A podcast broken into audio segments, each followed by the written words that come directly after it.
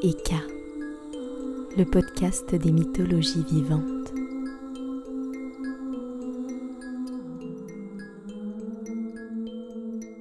Bonjour, je suis ravie de vous retrouver aujourd'hui. Nous nous apprêtons à faire ensemble nos premiers pas sur les chemins des mythologies. Pour ce premier épisode, ne nous éloignons pas trop des rivages connus et faisons voile vers la Grèce antique où nous attendent nos deux protagonistes. Laissez-moi vous les présenter. Le premier est Dionysos. Il est le fils de Zeus, dieu parmi les dieux, commandant au ciel et à la foudre, et de Sémélé, une princesse mortelle. Cette dernière meurt piégée par la compagne légitime de Zeus, Héra.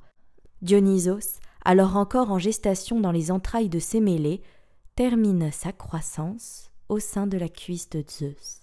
Après sa naissance, il est caché aux yeux d'Héra pour grandir parmi les satyres et les nymphes sur une montagne mystérieuse.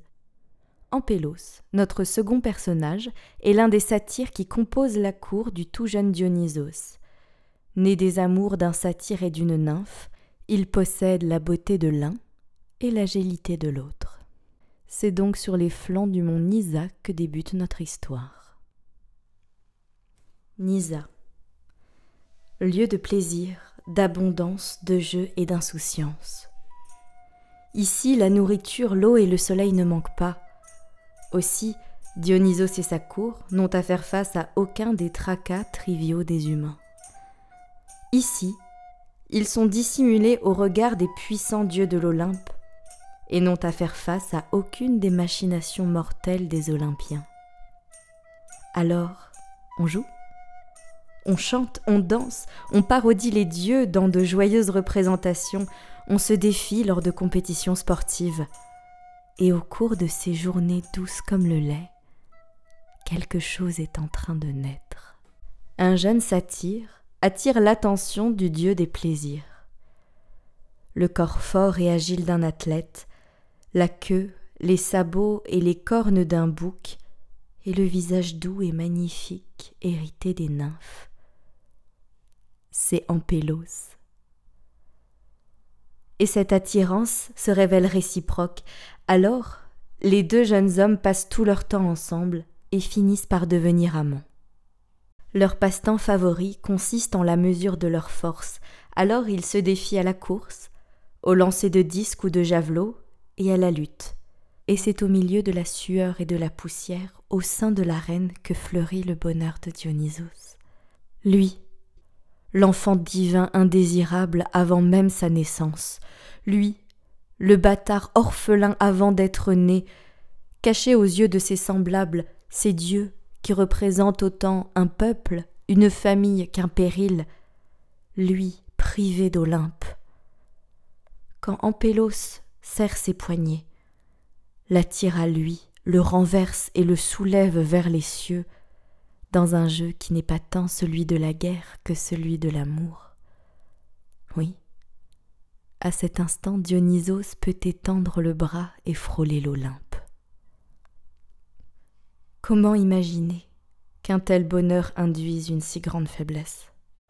On ne sut jamais comment Héra retrouva la trace de Dionysos mais d'aucuns racontent que la femme bafouée et délaissée de Zeus fut alertée par les cris, les soupirs et les rires des deux amants trahissant la position de leur cachette.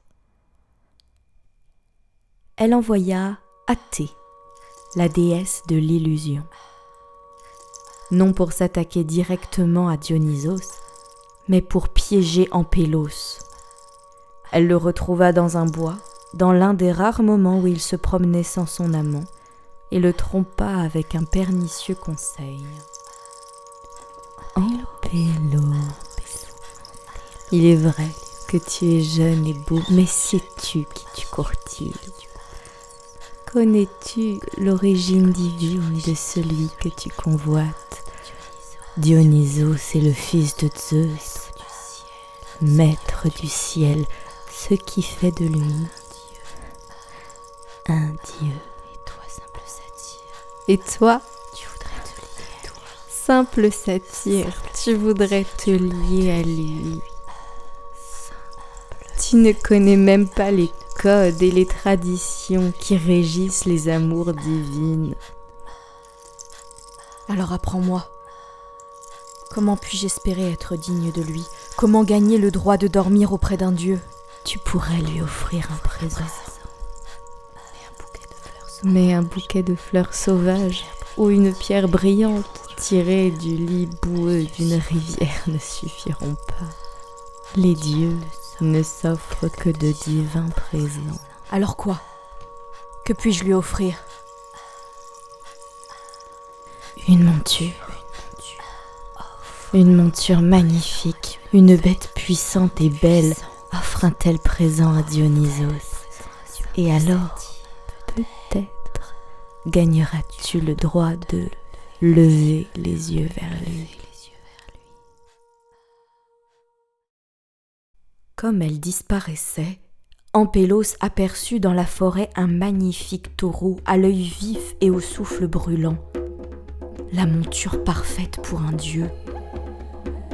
Alors Ampélos s'approche doucement de l'animal majestueux et dans un mouvement éclair se juche sur son dos. Mais le taureau était un animal sauvage et libre et entendait le rester. Il se cabra et entraîna le jeune satyre dans une course folle à travers bois, jetant ses flancs contre les troncs des arbres, soufflant, rugissant, sautant pour désarçonner son cavalier. Au terme d'un combat formidable, Ampélos fut vaincu, et dans un dernier bond, le taureau l'envoya se fracasser contre les rochers de la montagne avant de disparaître.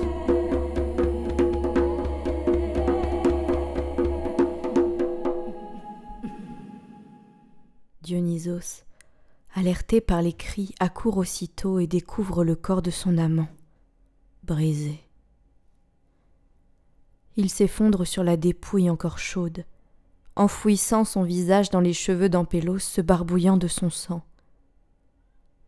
Il l'embrasse, l'appelle, le frappe, tente de le ranimer, mais rien n'y fait. Le satyre a débuté son voyage vers l'au-delà. Alors, Dionysos prie, hurle, maudit, conjure, supplie, menace, il ne lui reste que ça. Les dieux l'entendent, mais restent muets, moins par indifférence que par crainte de contrarier l'investigatrice de ce piège. Même Zeus détourne les yeux de la douleur infinie de son fils. Tous abandonnent Dionysos.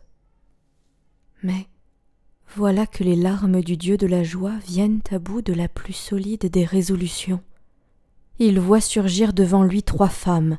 Ce sont les moires, les trois fileuses de vie. Elles ont pour tâche de fabriquer, dérouler puis couper les fils de la destinée des mortels. Atropos, l'inflexible, la détentrice des ciseaux mortels s'avance, émue par les larmes du jeune Dieu, et dit Ampélos n'est pas encore perdu, Seigneur des plaisirs. Le fil de sa destinée, j'ai entrepris de le couper, mais avant que ma tâche soit achevée, je fus arrêté. Quand l'être le plus joyeux de la création verse des larmes et hurle son chagrin vers un ciel muet, le plus inflexible des cœurs cède et prend pitié. Le fil est entamé, mais la vie demeure. Je ne peux te rendre ton amour, Seigneur, mais je puis transformer son corps pour lui éviter le trépas. Alors, dans une inspiration formidable, la dernière qu'il prendra, le corps d'Ampélos se redresse. Ses pieds s'enfoncent dans le sol sec et rocailleux de la montagne, devenant racines assoiffées. Ses jambes se soudent l'une à l'autre, devenant cèpes. La poitrine du satyre, où Dionysos demeure désespérément accroché, s'élève en se couvrant d'écorce, et sa chevelure, lentement verdie pour devenir feuillage dense, recouvrant ses épaules, ses bras et ses cornes avidement levées vers le soleil.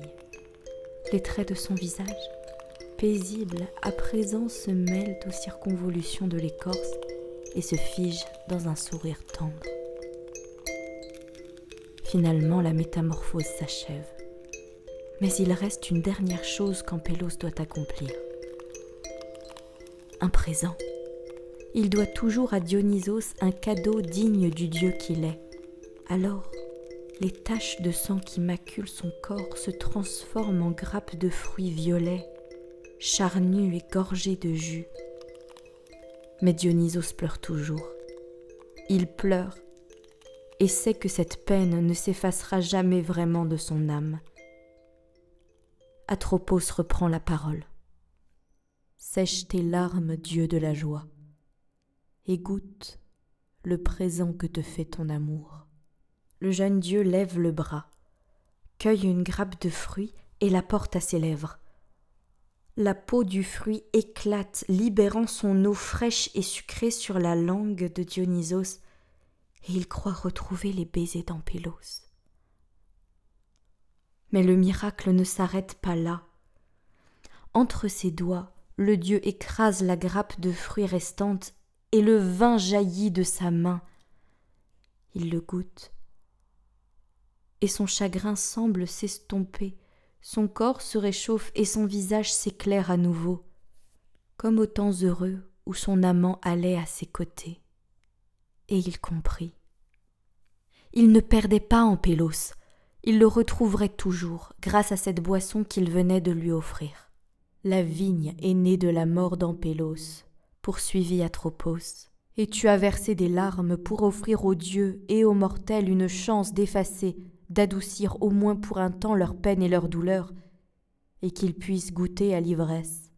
Réjouis-toi, Dieu de la vigne. Athée avait raison. Ampélos devait offrir un présent, et quel plus beau présent que le fruit qui restaure, désaltère et enivre. Depuis, Ampélos n'a plus jamais vraiment quitté Dionysos. Il était devenu le tout premier pied de vigne. Dionysos décida d'en faire son emblème.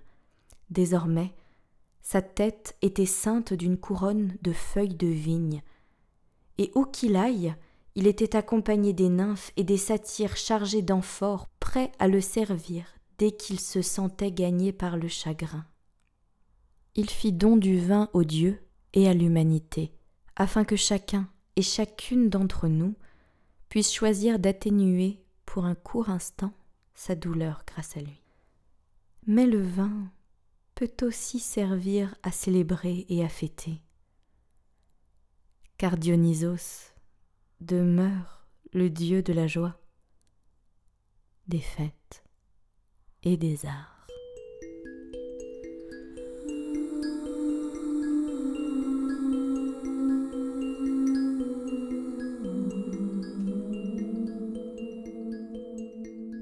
Voilà, ce premier épisode touche à sa fin. Je vous remercie pour votre écoute et j'espère du fond du cœur que vous avez pris autant de plaisir à écouter cet épisode que moi à vous le concocter. Si c'est le cas, n'hésitez pas à me laisser une bonne note et un commentaire sur votre plateforme d'écoute. Je vous invite également à vous abonner à la page Instagram du podcast eka-podcast pour profiter des actualités de Eka et du contenu littéraire et iconographique que je vous propose. Je vous souhaite une bonne journée, une bonne soirée ou qui sait, une bonne nuit et vous donne rendez-vous très bientôt pour un nouveau voyage.